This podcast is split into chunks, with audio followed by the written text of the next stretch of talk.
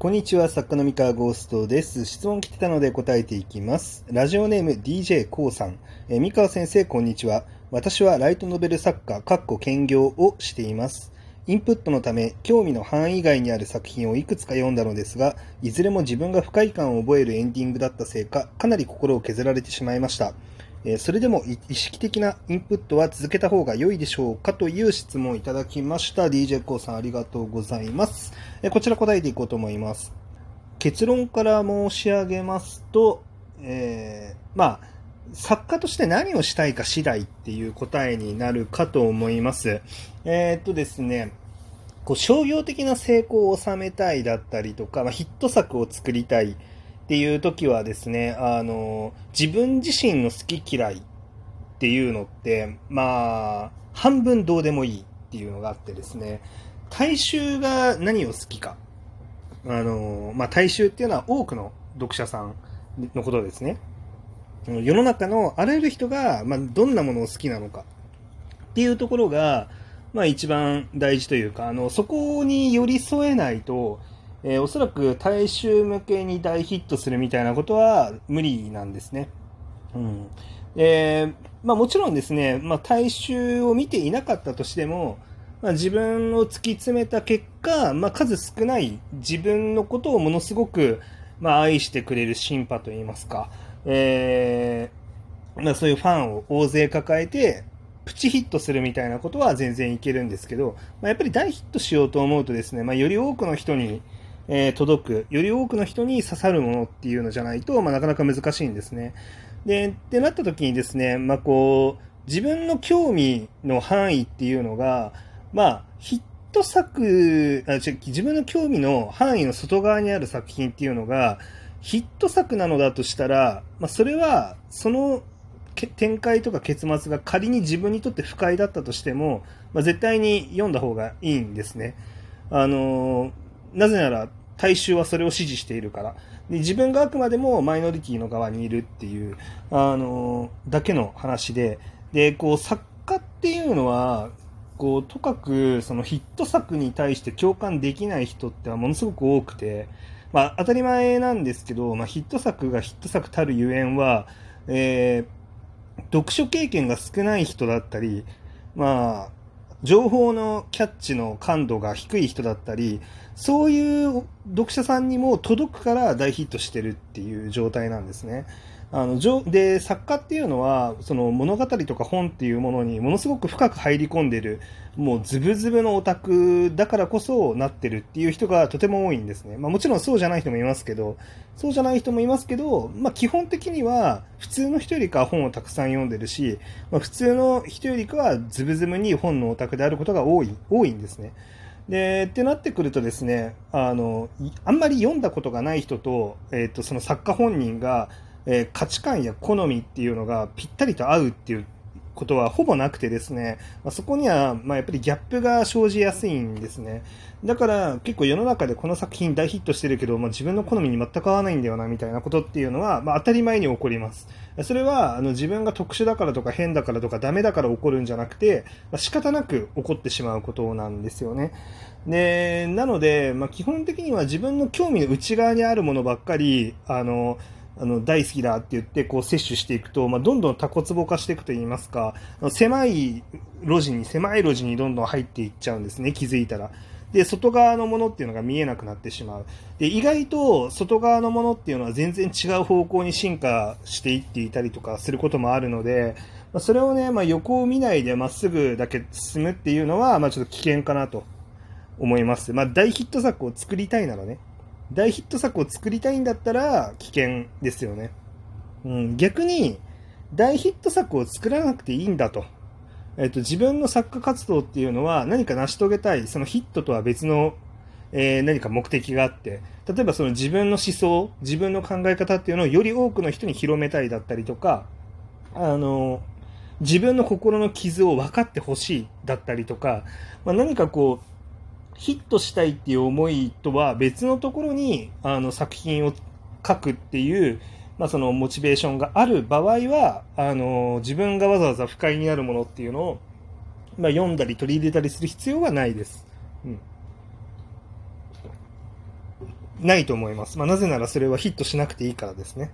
あのヒットしなくていいんだったら、まあ、別にわざわざそんな心削ってまでね、あのより多くの人が何を求めてるのかとか、えー、より多くの人が何考えて生きてるのかっていうのをわざわざ知ろうとする必要はなくて、本当に自分がもう、もう自分はこれを表現して生きていくんだっていうふうに決めてですね、まあ、それをひたすら書いていくっていう、まあ、そういう活動の仕方も僕はあると思いますし、でそういう活動の仕方であっても、えー、ラッキーで大ヒットする可能性も全然ありますし、そのめっちゃ大ヒットじゃなかったとしても、こう、なんて言うんでしょうね。まあ、その自分の考え方に共感、深く共感してくれるような、本当に濃ゆいファンに支えてもらえるっていうこともあると思うので、まあ、全然、それ自体は僕は否定はしないですね。あ、ちなみにそのラッキーで大ヒットするっていうのは、なんて言うんだろうな。うんと、難しいんですけど、基本的に大ヒットってラッキーじゃないといけないんですけど、なんていうのかな、その、大衆の好みを知ろうと、えー、努力した方が、まあ、その、確率は上がるんですけど、その大衆の好みなんか知らんわって言って、自分の感覚だけで、まあ、やった結果、それがたまたま、あの、大衆の好みとバッチリ合致するっていうこともあり得るっていう話ですね。はい。それは、あの、なんか、それそれもそういう意味のラッキーってことですね。はい。基本的に、あの、狙ったからって大ヒットするようなものではないので、まあ結局大ヒットってラッキーなんですけど、そうそう。なんだけど、まあ、確率の、ちょっとした確率の違いの問題だと思います。はい。えー、っていうところですかね。まあ、なので、まあ、本当に作家としてどうやって生きていくつもりなのか、その何がしたくて作家やってるのかっていう、まあ、そことこう向き合って、その大衆のことを見る気があるのかないのか、でっていうその、その自分がどっちなのかっていうところで決めればいいんじゃないかなと思います。うん。まあ、あとですね、不快感を覚えるエンディングだったっていう話なんですけど、えっ、ー、とですね、エンディングに関して言うと、まあ、その不快感の覚え方の方向性にもよるんですが、そのなんかね、ハッピーエンドだったのに、あなたが不快感を覚えてますと。で、そのハッピーエンドにど、ほとんどの読者は、そのハッピーエンドが最高だったって言って、こう、もてはやしているのに、あなたは不快感を覚えましたっていう場合は、まあ、結構やばいというか、その大衆の感覚とかなりずれてると思うんですけれども、まあ、例えば、不快にさせる目的のエンディングだったと。で、まあ、読者も、まあ、こう、不快に思ってると。ほとんどの読者も。あなただけじゃなくて。他の人の、あの、大衆の意見も、そのエンディングはないよね、みたいな。絶対ダメだよね、そのエンディング。誰も好きじゃない、そんなエンディングみたいな、そういう反応がされてる作品で、あなたも、えー、そういう感想を持ちましたっていう場合は、あの、その、不快なエンディングっていうのは普通に大衆と同じ感覚の可能性もあるんですね。で、あの、それはですね、真似はしなくていいですね、そうなったら。だから、ここが難しいのが、あの、よくね、その、売り上げと、えっ、と、物語の質と、えー、観客の反応、読者の反応っていうのを、なんか全部一気通貫で、その、なんだろうな、売り上げが高いということは内容も質が良くて読者も喜んでるっていう風に単純に考えちゃう人って結構いるんですけど、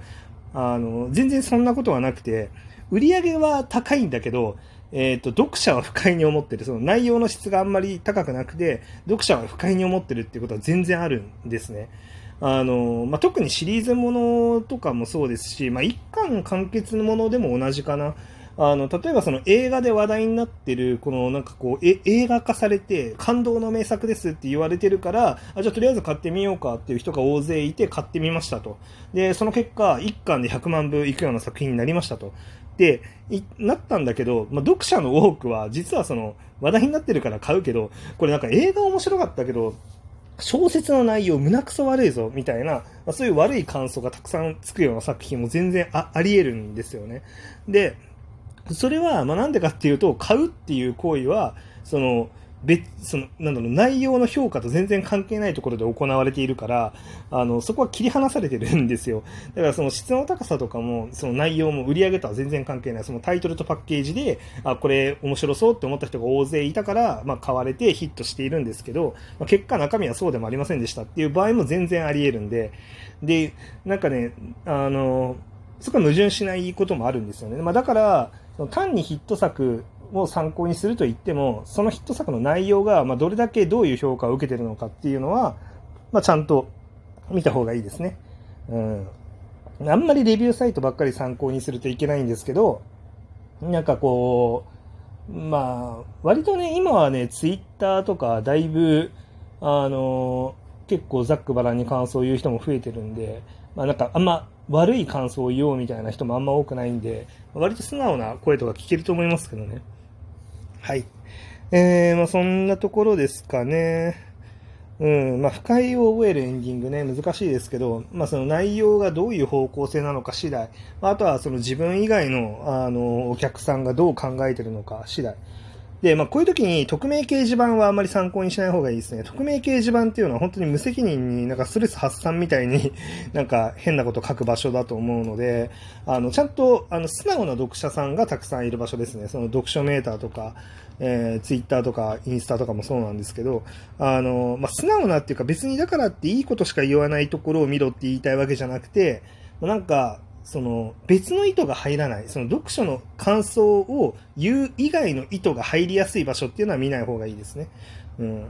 あの、本当に感想を言ってるんだなっていうところを見て、でまあ、そこで、なんていうか、あの、まあ、どんな評価を受けてるのか、まあ、その評価と自分の読んだ時の感覚っていうのがどれだけ近いのかっていうのを、まあ、見て、まあ、不快だっていう声があの、多いんだったら、まあ、その作品、売れてて不快だって声が多いんだったら、じゃあこの不快だっていうところを直せばいいじゃんみたいな 考え方で新たなアイデアが、まあ、出たりとかもすると思いますので、まあ、なんだろうな、まあ、そういう意味で総じて、まあ、僕はヒットさせたいんだったら見たい方がいい、あ見た方がいいと思いますけど、興味の範囲の外の、えー、作品もね、えー、まあ、そうでもないんだったら、まあ、別に見なくてもいいんじゃないかなっていう、まあ、こういう結論になります。はい。というわけで、以上です。それでは。